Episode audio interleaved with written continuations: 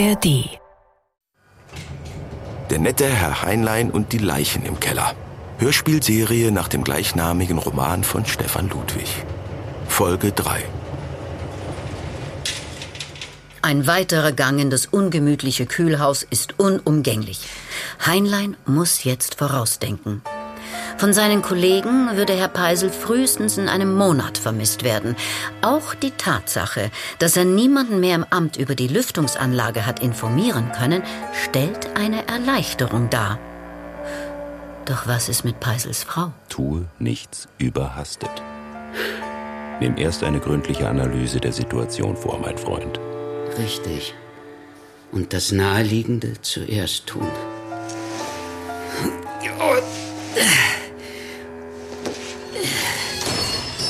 So, das wäre geschafft. Und ab nach unten. Oh. Oh. Hallo Marvin. Alles okay oben beim alten Herrn? Ja. Mhm. Marvin blickt auf die Aktentasche von Herrn Peisel und guckt sich kurz in der Küche um. Dann nimmt er seinen Werkzeugkoffer und geht zur Lüftung. Äh, kannst du die Lüftung zumindest provisorisch wiederherstellen? Ich denke, die Steuerung ist in Ordnung. Abgesehen von einer durchgeschmorten Platine. Die muss neu gekauft werden. Gut. Äh, ich, ich kümmere mich dann mal um diese. Hier die, die andere Angelegenheit. Als Norbert Heinlein die Aktentasche von Herrn Peisel öffnet und sie durchsucht, bleibt Marvins Blick hinter den dicken Brillengläsern ungerührt. Hm. Wird das teuer, eine neue Platine, meine ich? Zehn Euro? Zehn, oh, zehn Euro, das ist überschaubar. In der Brieftasche findet Heinlein neben einer EC-Karte etwas Bargeld, diversen Quittungen und einem Streifen Treuepunkte eines Discounters alles, was er braucht. Danach widmet er sich dem Handy, das erwartungsgemäß Neun. gesperrt ist. Ist auch gut. Auf einen Euro mehr oder Neun. weniger kommt es nicht an. Was? Entschuldige, ich, ich muss mich hier um... Neun. Ja, ja. äh, ähm, Sieben. Gib mir bitte einen Moment, ja? Ein, Acht. einen sechsstelligen Vier. Code, bitte, Marvin. Ich muss mich hier konzentrieren. Im, Im Moment interessiert mich nicht, was die Ersatzteile kosten. Ich habe wirklich andere Probleme, mit denen ich mich hier abgeben muss. Sieben. Marvin schiebt die Brille auf der Nase zurecht Acht. und sieht erst Heinlein, Vier. dann das Handy an. Ach, du... Dreimal die neun, dann die sieben, die acht und die vier.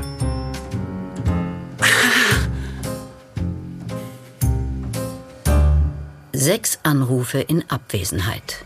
Alle in den letzten 30 Minuten von ein und derselben Nummer, nämlich von Herrn Peisels Gemahlin, die dieser als Rosenblüte abgespeichert hat. Seine Frau Rosenblüte zu nennen. Heinleins Finger schwebt unschlüssig über dem Display.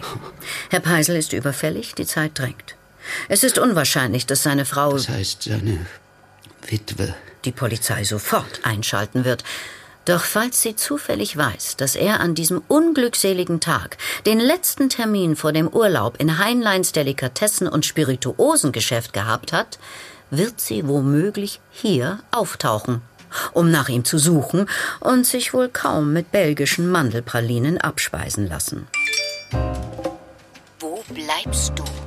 Wo bleibst du in Großbuchstaben? Ja, sie ist sauer. Was mache ich mit ihr? Äh, Marvin?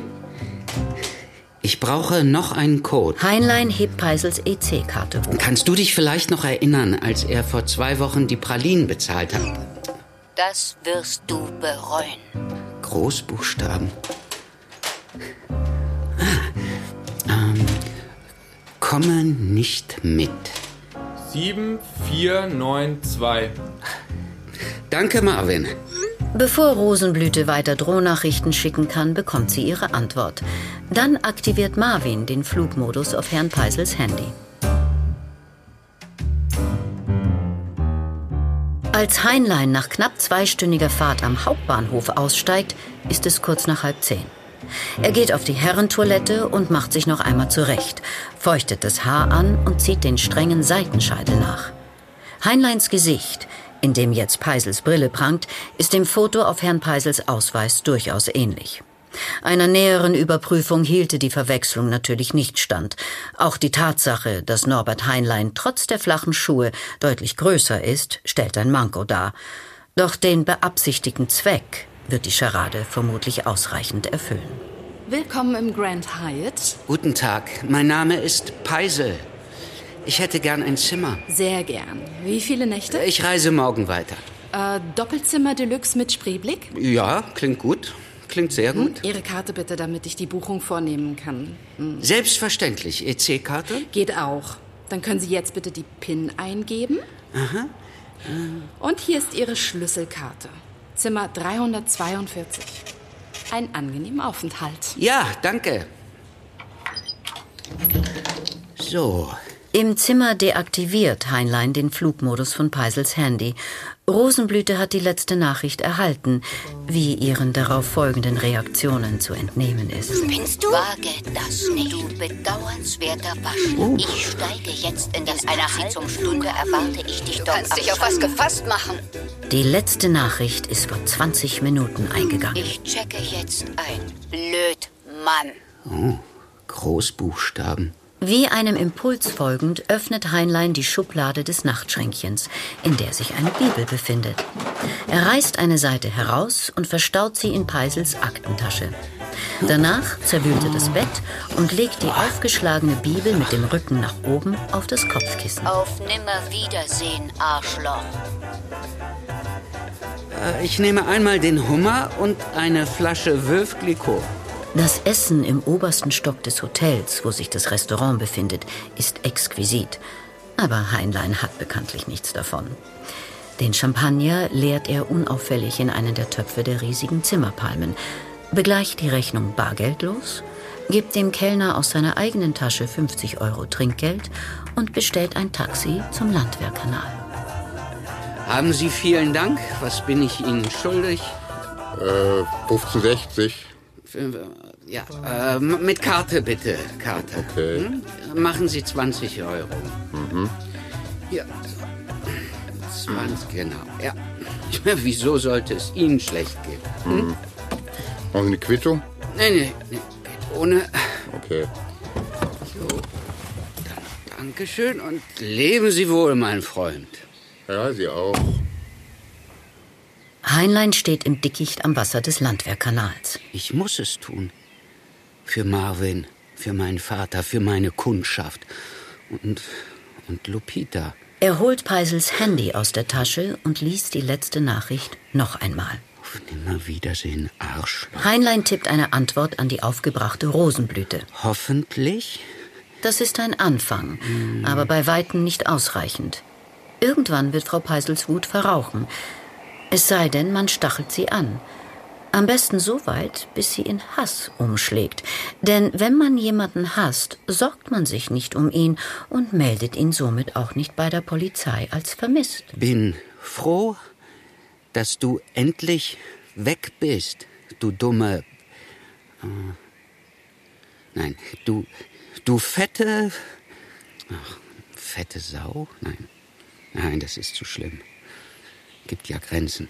Äh, bin froh, dass du endlich weg bist, du. Du übergewichtige Kuh. Norbert Heinlein ist in seinem Leben niemals ausfallend geworden. Jetzt tut er es sogar schriftlich.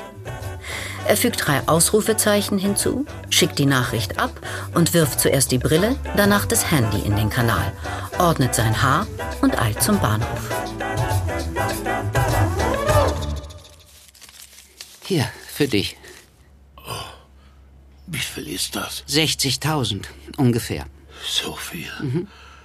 Ja, aber das, äh, das ist wesentlich mehr. Den Rest steckst du in den laufenden Betrieb.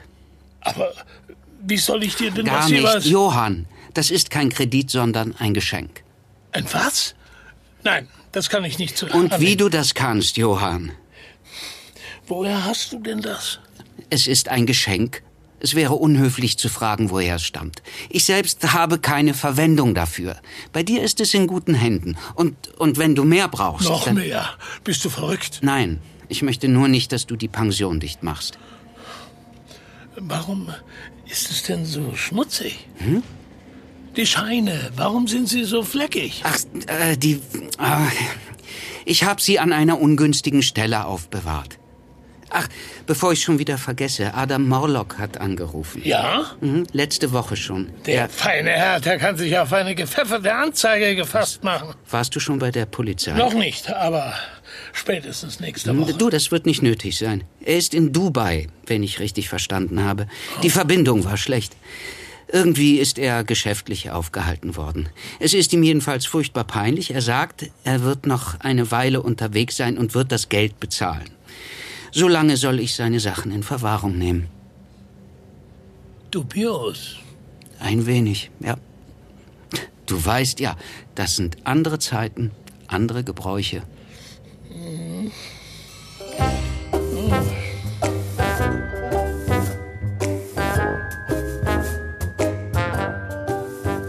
Keller angekommen, legt Heinlein den Rollkoffer, den er von Käferbergs Pension mitgebracht hat, flach auf den Boden, öffnet den Reißverschluss und klappt die obere Schale auf. Da Adam Morlocks Wäsche durchwühlt werden muss, verkneift Heinlein unbehaglich den Mund. Falls er gehofft hat, Näheres über die Herkunft So. der Aluminiumkisten zu erfahren, ist das hier erstmal eine Sackgasse. Unter der Wäsche ist lediglich ein iPad vergraben.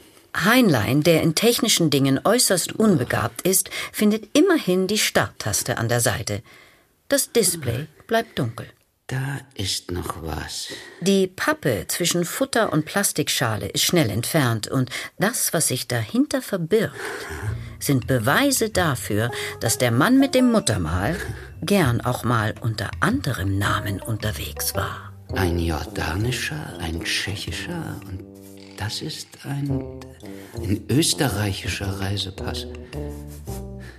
Der Ausweis eines zentralafrikanischen Sonderattachés.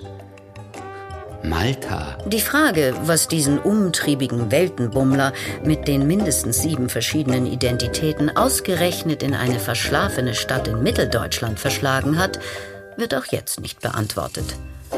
Doch der Verdacht, dass die abgegriffenen Banknoten nicht nur äußerlich schmutzig sind, erhärtet sich. Import, Export. Eine Frage der kaufmännischen Ehre. Was Heinlein noch in dem versteckten Seitenfach entdeckt, steht in krassem Widerspruch zu dieser Behauptung. Eine Pistole. Eine Beretta. Kaliber 9 mm mit abgefeilter Seriennummer.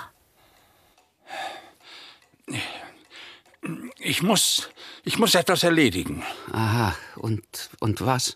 Ja, Ich, ich weiß es nicht. Es, es ist wichtig, aber äh, ich hab's vergessen. Du, das fällt dir bestimmt wieder ein, Papa. Äh, vielleicht ein Spaziergang, hm? Ist schon eine Weile her, dass wir draußen waren. Nein, das war es nicht. Es war etwas anderes. Aber ein bisschen frische Luft. Herrgott Das- noch mal! Ich muss nachdenken. Wie soll man sich konzentrieren, wenn man da unterbrochen wird? Ich hätte es längst tun müssen, aber ich, ich vergesse es immer. Ja, die habe ich ja lange nicht gesehen. Wen? Ja, da unten, die hagere Frau, die gerade aus unserem Haus gekommen ist und jetzt in das Taxi steigt. Eine graue Maus ist die. Ach so, Frau Umbach aus dem ersten Stock. Zahlt sie pünktlich die Miete, Norbert? Natürlich, sie ist völlig verlässlich. Und wenn ich das so sagen darf, angenehm unscheinbar. Es ist wichtig, dass. Äh, so, apropos wichtig, äh, ah, der, der Wandschrank. Welcher? Ja, unten in der Metzgerei, rechts neben dem Kühlhaus. Da bewahrt Winfried seine Messer auf. Ich brauche das, was ich ihm zur Meisterprüfung geschenkt habe. Du weißt schon, mit dem er die Schweineschultern entbeint. Das, das ist aus Solingen. Qualitätsarbeit also. Etwas anderes als dieser, die, die, dieser nutzlose DDR-Schrott. Äh, Papa, jetzt, jetzt beruhige dich, ja? Und, und dann. Schnell, Norbert. Norbert, ich, ich darf's nicht schon wieder vergessen. Was hast du vergessen? Ja, ja was schon? Dass ich sterben muss. Du musst. Du musst was? Das ist mein einziger Wunsch. Es ist immer in meinem Kopf, immer. Verstehst du, Norbert? Du, du musst mir helfen. Das kannst du nicht von mir verlangen. Aber du bist doch mein Sohn, oder? Selbstverständlich. Ich habe aber, dich großgezogen.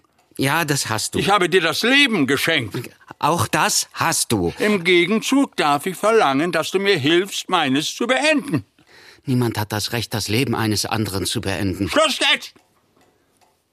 Ich bin dein Vater. Du hast mir zu gehorchen. Herrgott, nochmal. Kannst du nicht wenigstens einmal tun, was man von dir verlangt? Du warst schon immer ein Feigling, ein Drückeberger. Ich hab versucht, dich zum Mann zu erziehen. Und was ist das Ergebnis? Sieh dich an, Norbert. Eine Memme? Bist du ein, äh, ein Hasenfuß? Papa, bitte, Papa, ich bin krank. Ach! Und? Wer sind Sie denn? Ich? Ich bin's doch. Norbert. Norbert? Ich habe einen Sohn, der so heißt. Ich weiß. Er ist ein guter Junge, nicht wahr? Denke ich auch, ja. Ja. Seine Mutter ist früh gestorben. Ich, ich musste ihn allein großziehen. Die Zeiten waren nicht einfach, müssen Sie wissen. Ich war oft ziemlich streng. Es ist nicht einfach, die Liebe einer Mutter zu ersetzen, aber, aber ich hab's versucht. Ich konnte es nicht immer zeigen, aber ich, ich habe ihn seit seiner Geburt geliebt. Das weiß er. Dabei hatte der Bengel ständig Flausen im Kopf. Ein Träumer, der nie gelernt hat, Verantwortung zu übernehmen. Er war immer schon zu weich, verstehen Sie? Das heißt aber nicht, dass er ein schlechter Mensch ist. Im Gegenteil, er ist ein guter Junge. Oder etwa nicht?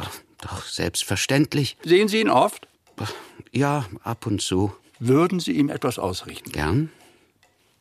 Er hat sich immer vor Entscheidungen gedrückt. Das muss er noch lernen. Verstehe. Und noch etwas. Er darf sich nicht alles gefallen lassen. Er muss sich auch wehren. Ich sag's ihm. Er wird Ihnen natürlich zustimmen, das macht er immer, weil er Konfrontationen meidet. Er könnte keiner Fliege etwas zuleide tun, geschweige denn einem Menschen. Liebe Lupita, ich hoffe sehr, dass das Dach deiner Schule nun zügig in Ordnung gebracht wird, damit du bei jedem Wetter weiter fleißig lernen kannst. Vielleicht hast du ja schon von Johann Wolfgang von Goethe gehört. Wenn nicht, werden dich deine Lehrer bestimmt bald mit diesem großen deutschen Dichterfürsten vertraut machen. In seinem wohl bedeutendsten Werk, dem Faust, ist von einer Kraft die Rede, die stets das Böse will und stets das Gute schafft. In dunklen Stunden, in einer solchen, liebe Lupita, befinde ich mich gerade, frage ich mich, ob es sich in meinem Falle entgegengesetzt verhält. Doch ich will nicht klagen. Auch du wirst diese Momente des Zweifels durchleben müssen. Doch auf die Nacht folgt der Morgen. Verliere also niemals den Mut. So wie auch dein Papa Norbert. PS, soeben erhielt ich von Marvin eine sehr erfreuliche Nachricht, die diese Stunde etwas aufhält. PPS, er lässt natürlich wie immer herzlich grüßen.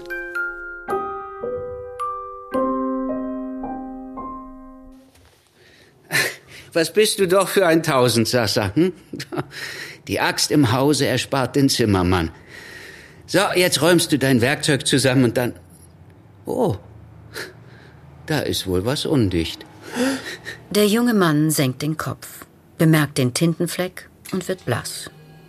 Obwohl er sie nie benutzt, achtet er stets penibel darauf, dass die drei Füllfederhalter in gleichem Abstand aus der oberen Kitteltasche ragen. Du solltest dich umziehen. Na, was soll denn die Kundschaft sagen? Oh, nein. Komm, das war ein Spaß. Lass dir Zeit. Das, das ist nicht so wichtig. Hm? Marvin sieht ihn irritiert an. In seiner Welt ist kein Platz für Späße, Ironie oder Doppeldeutigkeiten.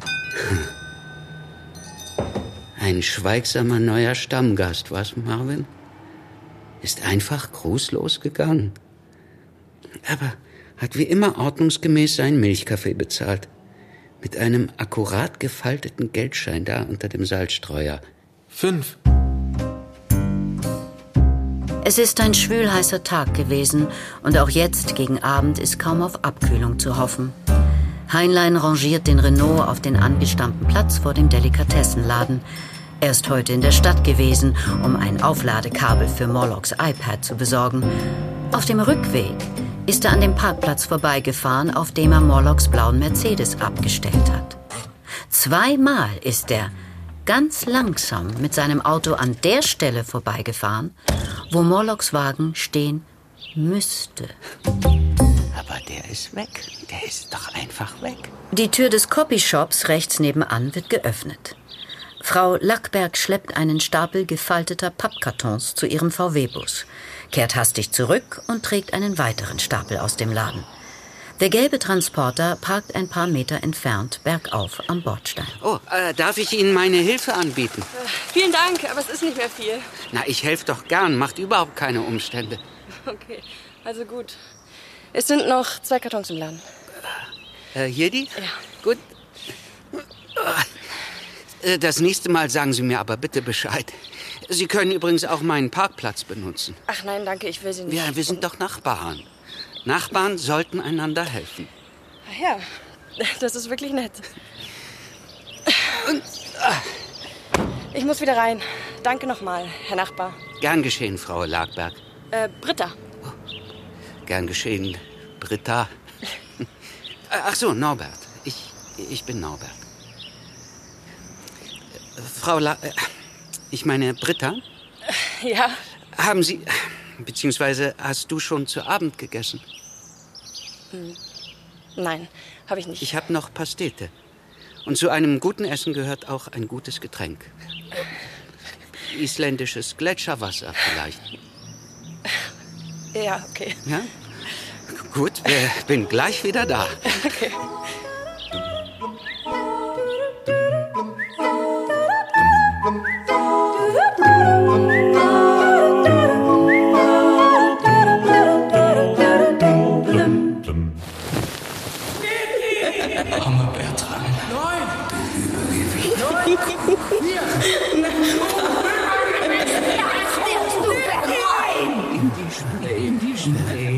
Steinen an den süßen Strand.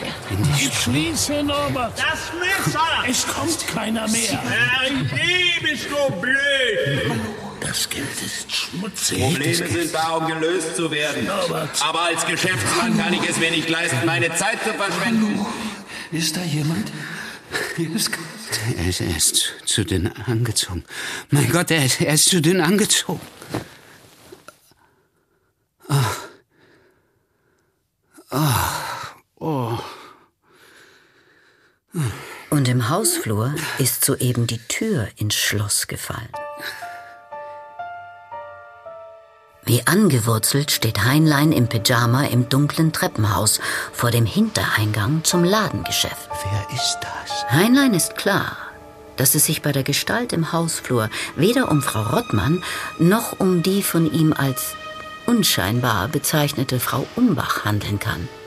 Der Mann, der gerade den Keller verlassen hat und jetzt an den Briefkästen vorbei zur Haustür geht, wendet Heinlein den Rücken zu. Sein Gesicht ist also nicht zu erkennen. Sein Rücken ist leicht nach hinten geneigt. Er scheint etwas zu tragen. Er schiebt die Haustür mit dem Stiefel auf und verharrt breitbeinig auf der Schwelle. Das war kein Einbrecher. An den nassen Abdrücken der schweren Stiefelsohlen lässt sich die Spur bis zur Kellertür genau verfolgen. Dort hat sich eine kleine Pfütze auf den Steinfliesen gebildet. Schmelzwasser, Stiefel, Uniform. Das war ein Ausbrecher. Im Nachhinein würde Heinlein nicht konkret sagen können, wann genau sein Traum in die Realität übergegangen ist. Aber als er am nächsten Morgen aufsteht und nach der Post sehen will, liegt unter den Briefkästen im Hauseingang ein Uniformknopf. Äh, vielen Dank, das war sehr köstlich. Und danke auch nochmal für deine Hilfe, Norbert. Sehr gern. Nein, wirklich. Also ich meine auch die Aufmerksamkeit mit dem Essen, das war sehr liebenswürdig. Ich hatte in der Tat Hunger. Freut mich, Frau Lackberg. Ähm, Britta. Ah. Schönen Tag, Britta. Tschüss. Heinlein ist nach den nächtlichen Ereignissen den ganzen Tag übersichtlich neben der Spur. Er überlässt es Marvin, den schweigsamen jungen Mann mit dem blonden Kinnbart, zu bedienen. Und selbst als Britta Lackberg, die Besitzerin des Copyshops, den Teller und die leere Wasserflasche zurückbringt, nimmt er ihren Dank höflich, doch ungewohnt wortkarg entgegen. Er wünscht ihr abwesend noch einen schönen Tag und bemerkt nicht, dass der junge Mann am Fenstertisch von seiner Zeitung aufblickt und Frau Lackberg einen Moment lang durch das Schaufenster hinterher sieht. Ich möchte umgehend mit der Käseabteilung verbunden werden. Ich möchte den Genossen Abteilungsleiter sprechen. Und zwar pronto. Wir haben einen Gast. Das ist Marvin, Papa. Du kennst ihn doch. Unser bester Mann. Ich wüsste nicht, was ich ohne ihn tun. Seit wann sitzen wir mit den Angestellten an einem Tisch? Wir Heinleins behandeln unsere Leute fair und gerecht. Solange sie ihre Pflicht tun, jedenfalls. Das bedeutet so, nicht. jetzt wird gegessen. Hm? Mag jemand Eisbergsalat? Hier, feinstes Rinderfilet. Umhüllt von getrüffeltem Portweinjus, geschmortem Lauch und iberischem Schinken. Ja, wieso habe ich keine. Äh, Du meinst ein Messer? Ja, ja, Messer. Du brauchst keins. Darf man fragen, was Sie beruflich machen? Ich bin A. Er arbeitet im Laden. Und er kümmert sich um dich. Er war den ganzen Nachmittag bei dir. Und er hat. Pappalapapp. Das gibt ihm noch lange nicht das Recht, mit uns an Er einem. ist heute Abend mein Gast, Papa. Hm? Unser Gast. Gib's ruhig zu. Ich hab's sowieso schon immer So gewusst. ist Papa. 43. Du hast ihn von der Straße geholt. Du bezahlst ihn von meinem Geld. So, es reicht. Damit er dir. den- Schluss jetzt! 13. Hast du überhaupt eine Ahnung, was wir Marvin zu verdanken haben? Ohne ihn wäre das Geschäft längst geschlossen. Und nicht nur das, er kümmert sich ständig um dich. Er füttert dich, er deckt dich zu und wechselt dir deine Windeln, wenn du mal wieder ein... Du solltest ihm dankbar sein. Dankbar, verstehst du? Er verdient deine Anerkennung. Stattdessen beschimpfst du ihn, du. Nein. Du boshafter alter Mann. Nein, du. Du. Du bist böse. Ach, und warum? Weil. Weil du mir nicht hilfst. Wobei, Dabei. ich sag's dir. Du willst sterben. Ja. Das will ich. Ich werde dir nicht dabei helfen. 86. Na, Marvin, noch etwas Apfelsaft?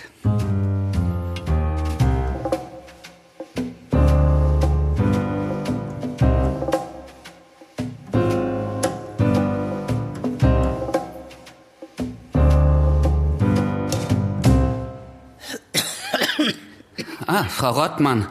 Herr Heinlein, ich lasse mich nicht mehr mit Ausreden abspeisen. Äh, natürlich. Ich kenne meine Rechte. Frau Rottmann, niemand wird bestreiten, dass Ich Sie... verlange, dass das Telefon umgehend repariert wird. Und jetzt lassen Sie mich vorbei. Ich, ich verstehe Ihren Unmut. Ich habe mich bereits an höherer Stelle beschwert. Der Schaden wird schnellstens behoben. Ein Monteur wird spätestens bis zum Wochenende... Scheiß auf den Monteur. Ach, Sie müssen sich wirklich nicht persönlich dahin bemühen.